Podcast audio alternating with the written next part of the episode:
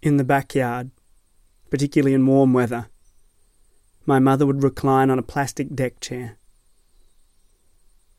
If it was really hot, she'd have her legs laid bare and her shirt rolled up to reveal her belly, all the better to soak up the sun. Us boys would be playing cricket in the backyard. The batsman would have to read the rise of the ball as it bounced off the sloped and lumpy lawn, trying his luck every time he slashed that weapon of carefully shaped Kashmiri willow. If it was a Saturday, the commentary we heard on the radio had nothing to do with our sport. The announcers there would be rattling on with a narrative of the races happening around the country, telling in their idiosyncratic style which horses were currently running and where they were placed. My mother put money on an assortment of horses each weekend. Calling into the TAB, she gave them a four letter code with which she identified herself, and which she recited with a certain sing song cadence that still easily comes to mind.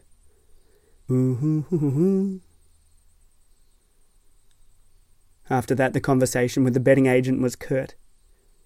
She'd just name the style of bet she wanted to place and the horses she was backing, but it all sounded to my ears very mysterious and possibly magical. There was also the list of race tracks and betting deals to memorize. Places like Doomben and Randwick and Moonee Valley, where my mother might be hanging her hopes on a quinella or a trifecta or a daily double. So, a childhood lesson to court luck, one must learn an arcane language, must speak indirectly, must have undergone some sort of initiation.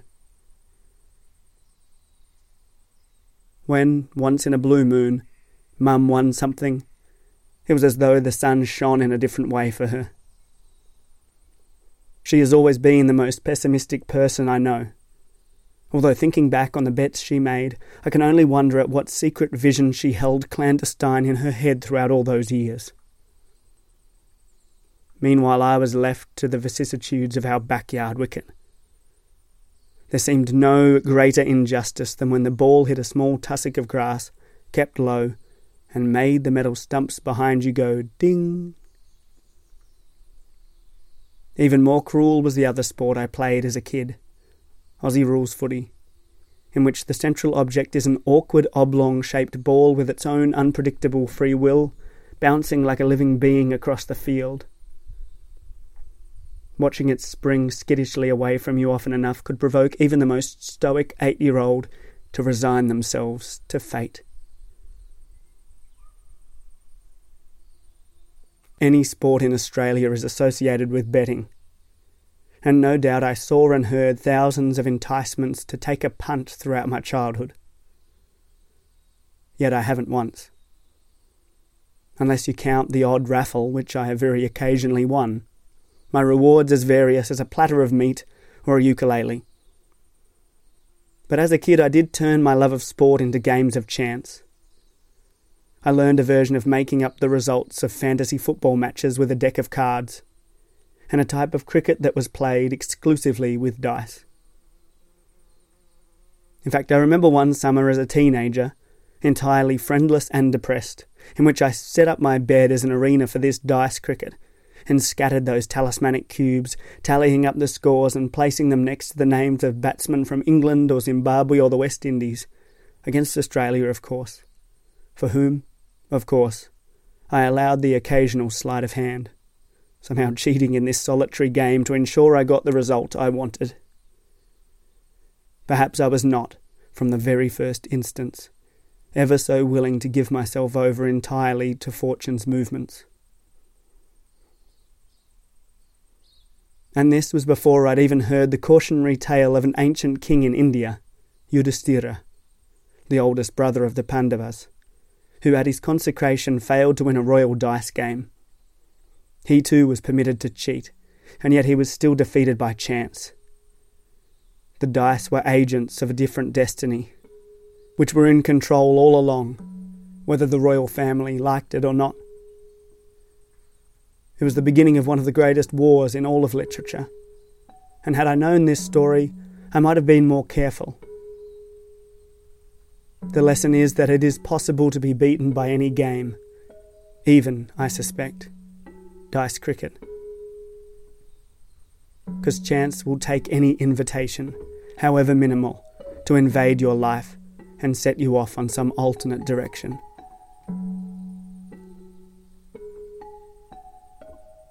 So it strikes me that every plan is a gamble. And in that case, maybe I have made some of the wildest and most irresponsible bets of them all. I put a lot on the line in order to pursue certain dreams. Dreams not of owning a dishwasher or a BMW, but of attaining a certain way of being.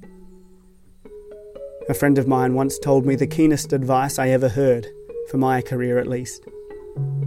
Be good and be lucky. And I empathised when I heard a fellow storyteller in Edinburgh reflecting on his life thus far and comparing himself to a racehorse who has left the blocks with all the others but isn't looking so crash hot yet. He looked at me and said, Would it not seem to most punters that we were the wrong horses to have backed? But like me, I think he was counting on, at some point, a lucky break.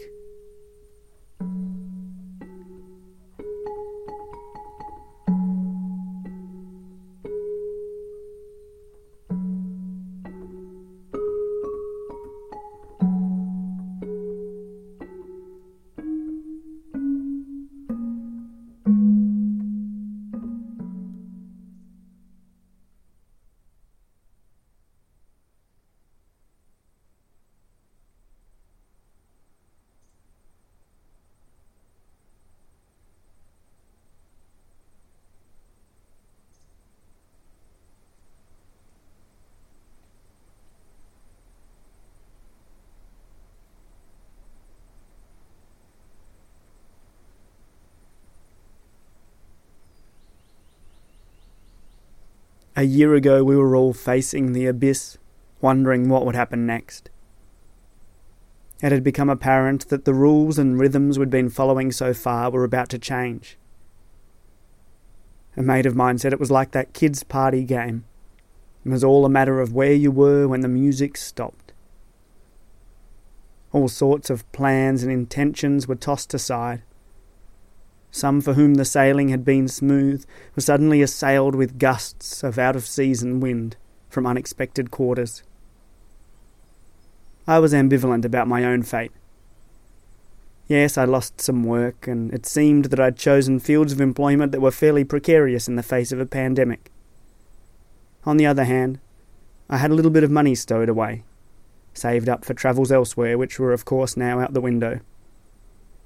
And I had good health self directed tasks to go on with, and plenty of books. And I had this quiet shack, a converted train carriage in which I lived alone, a place to sit and think while I was out of work, while we were all in lockdown. What I wouldn't have guessed is how soon my little life would become enviable for almost anyone in the world. Australia is one of those places that likes to call itself the lucky country a claim which is sometimes credible, but perhaps never more so than now. Of course, there are plenty of Aussies who have suffered a lot over the last year, but right now, there are certainly worse places to be.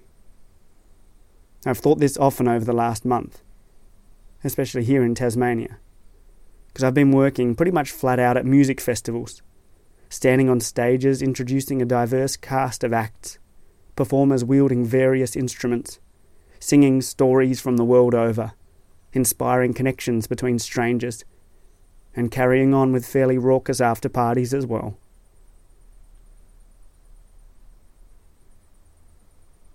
But it's best not to talk too freely about your good luck, and in most cases it's felt like we've scraped through by a bee's dick. And I will add the caveat that this strange season is not over yet, as we have seen, things can change quickly. The circumstances keep mutating. And by now we've lost all trust that anything's going to pan out as planned. Still, till now, topography and pure chance have combined to make this little island at the bottom of the world a fairly fortuitous place to be. Better than the Himalayas, I suspect, which is where I'd originally planned to be, and where I still may well be stuck if I'd followed through with my agenda for autumn 2020. From the very beginning, our lives are shaped by things beyond our control. First of all, we are born as someone we didn't choose to be. The genetic material that makes us is hardly anything but a matter of pure luck, is it? Likewise, our place of birth is not a decision we get to make, and yet that fact marks so much of our lot in life. We do not choose our parents, our siblings, or any of the first acquaintances we make. Again, I can only say that I am one of a fortunate few who was born to a friendly family in precisely the place where I want to live.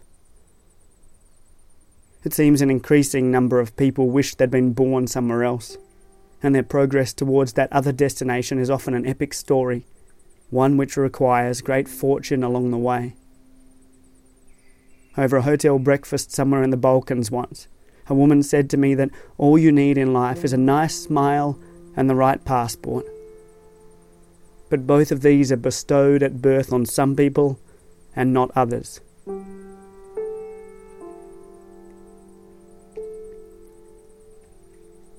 I used to be heavily burdened by a belief that there might be a fateful circumstance hidden in every moment, that each situation could ramify into countless opportunities.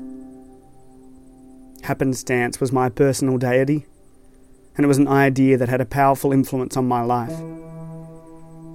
For example, at a house party in Launceston, I met an exchange student who was leaving the following morning. She said I should visit her in a far off city, and wrote her name in cursive on a scrap of paper.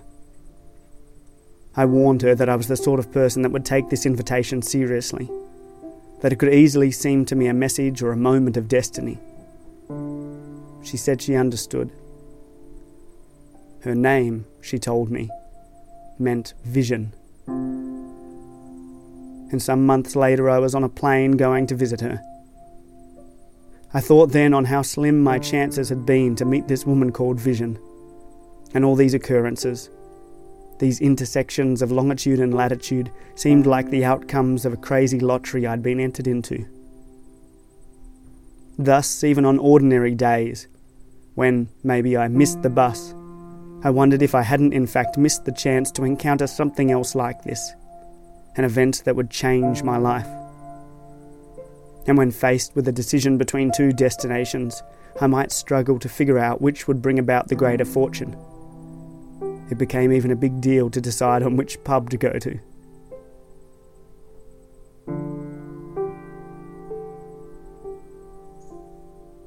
Sitting in my train carriage shack, having largely watched a pandemic pass over the earth without making too much of a dent on my own life, it's hard not to think about how much of life is about being in the right place at the right time.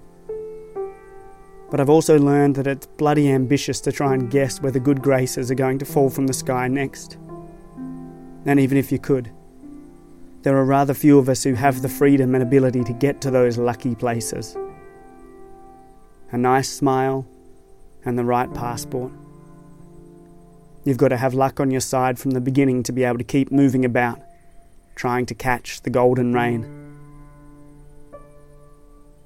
And as I've said, it's a bad idea to blab about good luck.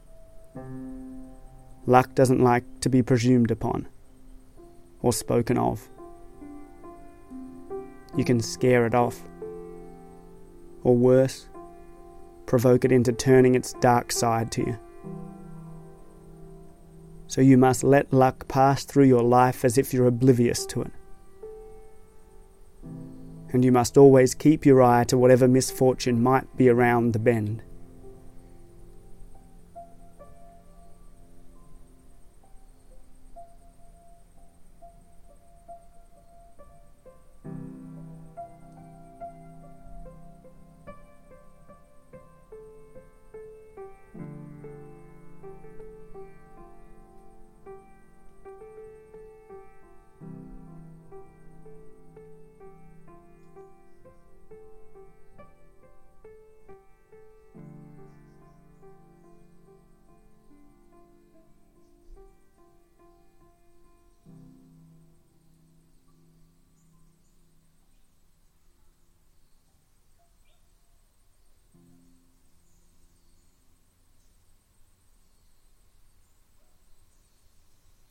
I was once skateboarding home from school, bombing down this steep hill towards my house when I tried to squeeze into a narrow angle where a driveway met the footpath.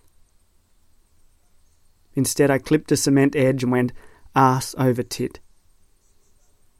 I was flung into the air and then landed hard on the ground, but I'd tumbled right on top of my backpack, and I was totally unscathed. Whatever I'd stuffed into my bag had broken my fall. When I got home, I found the small plastic tub that was my lunchbox completely shattered. There were thousands of shards and splinters of red plastic all throughout the backpack. And as I started cleaning out what was left of it, I thought, that could have been me. For a little while, I kept one of those pieces, an isosceles triangle that until Mum found it and threw it out, I used as a symbol of how nearly I'd come to death, how nearly we all come to death on a frequent basis. I thought Mum had been a bit unfair since she had her own trusted talisman, a medallion that depicted St. Christopher, who is meant to give assistance to any traveller, no matter how far they are from home, or how near. Mum kept it in the console of her old Ford Laser, which she only ever used to drive us to school a couple of kilometres away. I don't suppose I ever asked, but I wonder how effective St. Chris had seemed to her when another car veered into us while we sat stationary at an intersection one morning, a few hundred metres from home.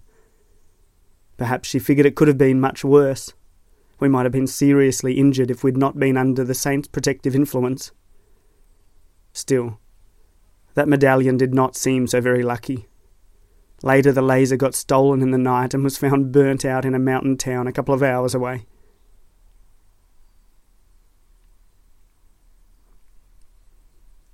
In most places to which I've travelled, I've found an intriguing mix of items that have been considered by someone or other as a bringer of fortune or a defender against misfortune. The word talisman has an interesting affiliation with the Greek word telos, which means end point or goal. It probably originally referred to things used in religious rites, and our lucky objects often allude to spiritual instincts. They belong to that murky category of beliefs where religion and superstition overlap. For example, I have always been very fond of that emblem you often find hanging on walls in the eastern Mediterranean the vortex of blues and whites and blacks that is meant to ward off the evil eye. The upside down horseshoes and rabbit's feet fall into this category as well. I was also told of the custom somewhere in the British Isles of building a cat's corpse into the walls of a new house, which struck me as strange, of course, but in some ways typical of the kinds of weird things we do to court good luck. Countless gestures or observations are thought of as having the power to influence fate throughout the world. In one part of the planet, it's considered hazardous to cut a sprig of hawthorn at the wrong time of the year. Elsewhere, seeing an eagle on your right side is a good tiding. The black cat who crosses your path will undo the work of crossing your fingers. These all represent a tremendous wish to do something about what is ordained for us in this world. But when pressed, most of us will admit that we do so in vain. Our powers are limited, our amulets ineffective and perhaps we lay stress on our lucky symbols in a way that distracts us from the few true abilities we have to affect the circumstances of ourselves and others. So said a sarcastic Greek friend of mine, whilst in the throes of their economic crisis a few years back. He said that although his compatriots throughout history had tried every kind of idol and icon to defend themselves against bad luck, nothing had worked. He went on. Maybe we only needed one statue, one temple, and that to the goddess Nemesis, the antithesis, the enemy of luck. Give her a few drachma and some sweet biscuits, and maybe she'd have left us alone. And as he said this, I suggested that if I'd had the chance, I might have laid out my chunk of lunchbox plastic at her feet as an offering.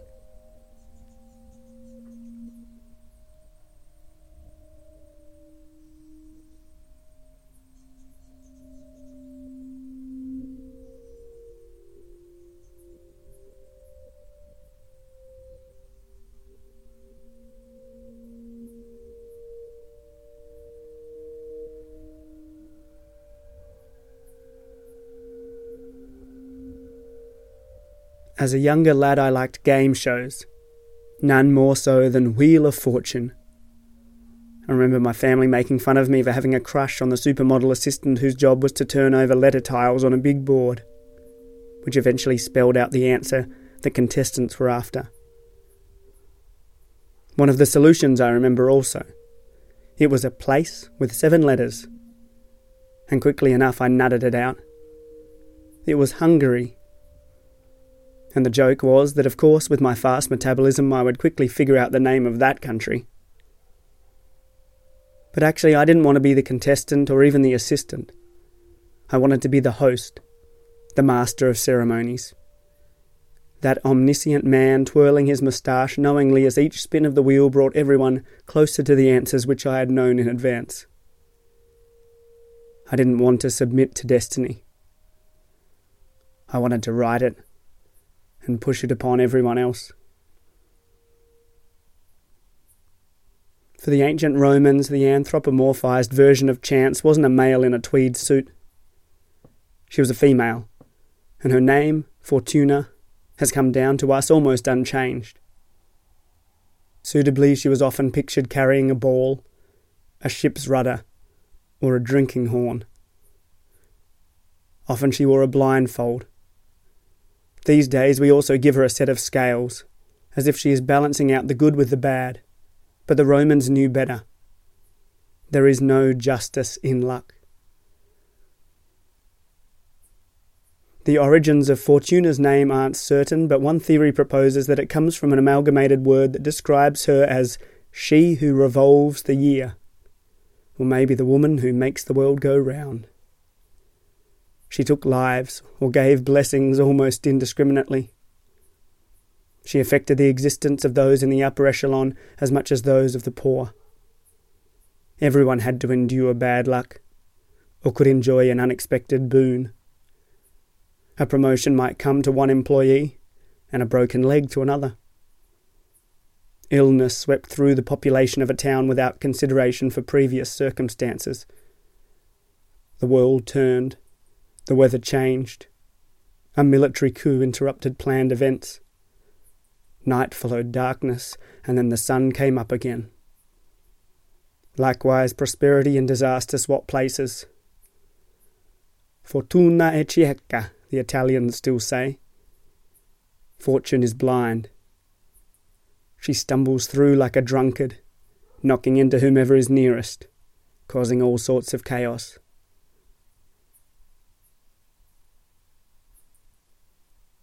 In one ancient play, the chorus rants and raves at Fortuna for giving out blessings with a hand that's equally liable to take them away. She puts us into a dangerous and doubtful state, never quite at peace, knowing that fresh storms bloom over the horizon. As the chorus sang, sails swollen with favouring breezes fear further gusts. Whatever fortune has raised on high, she lifts only so she can bring them back down. The seafaring metaphors seem reasonable. Another student of words has suggested to me that risk was originally a nautical term, rizikon or riza, which simply stood for anything a sailor might want to avoid at sea. Maritime environments are precarious places for human beings. Those who go to sea develop skills, but storms bigger than the abilities of any sailor may well meet those who are out in the open waters. It's little wonder seafarers are such a superstitious lot, even still. They have seen Fortuna stir up trouble without warning. She makes the water swirl and the winds go wild. There are few more treacherous waters than Bass Strait, and the worst shipwreck that ever happened there killed the vast majority of its manifest of 369 passengers. In the winter of 1845, the Cataraqui was dashed against the rocks of King Island its only surviving passenger was a 30 year old man named Solomon Brown. His wife and their four daughters had all died. I often think of him, huddled on the shoreline amidst the debris and the deceased. What kind of philosophy would spring to mind in such a person who had endured such tragedy? whose life had been spared when everyone else's wasn't.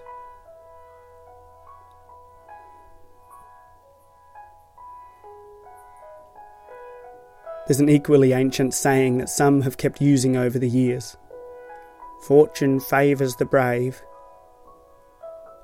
It's the kind of proverb that we can expect to hear from people with certain political beliefs.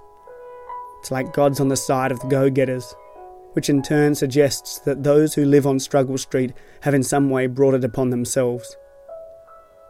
It seems that more and more often this idea is being worked into public discourse. And to tell the truth, I bloody hate it. It's an excuse to accept injustice and let its perpetrators get away with it.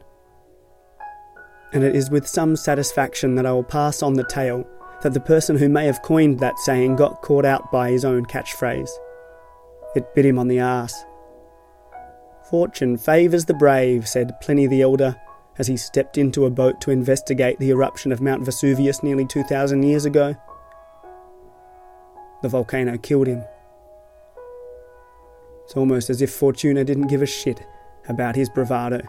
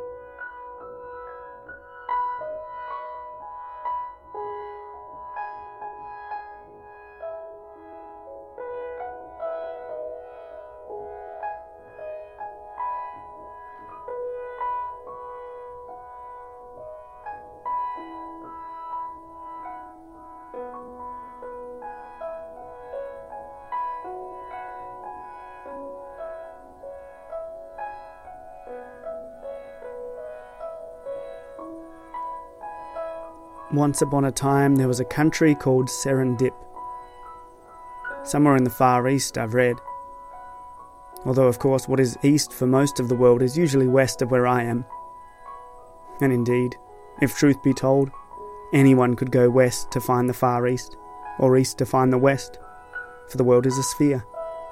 And if you forgot your compass, you could cross the surface of it any way you liked, till you were happy with what you found. If only you had the time. But I digress. In Serendip, they had a great and mighty king called Jafar. He had three dearly beloved sons, and he thought it was important to give them the best education he possibly could because then they would not only be powerful, but virtuous as well. So he pretended to crack the shits with them and sent them off to a foreign country. But as soon as they landed there, they were caught up in a hunt for a very curious camel. And even though the camel was missing before they ever got the chance to see it, the three princes of Serendip deduced that the camel had a limp, that it was blind in one eye, that it was missing a tooth, that a pregnant woman was riding it, and that one of the panniers it carried had honey in it, and the other had butter. Well, it's a bit of a complicated tale, actually. I'll let you look it up yourself. But the point is that the story of these three princes of Serendip became famous for its instances of crafty guesswork and fortunate timing, and for showing three people who were in the right place at the right time, who had a talent for being lucky. I suspect we all know at least someone who has this same skill. The fable passed through various languages, and the word serendipity was born. This little bundle of syllables sums up the dream of the happy accident, the chance encounter, the special coincidence that is a theme of so many of the stories we read and the films we watch, in which each of us harbour as a secret dream to come upon day after day. I suspect that in the minds of most of us there is an island called Serendip. There, where warm breezes gently ride the waves and the ruler is friendly and capable we find our own fortune. we get the lucky break we've been waiting for. We run into someone we have dearly wanted to get to know, and they're surprisingly at a loss of how to spend the next couple of hours, and so that charming person asks us if we'd like to go and get a glass of wine. As we walk by, someone is placing in the window a handwritten sign advertising a job we have always wanted to do. Or we see the antique book we've been looking for, sold cheaply in an op shop. It is on this island that the ball bounces well, and the dice land as we would hope. It is in this place where we no longer have to regret how things might have turned out otherwise.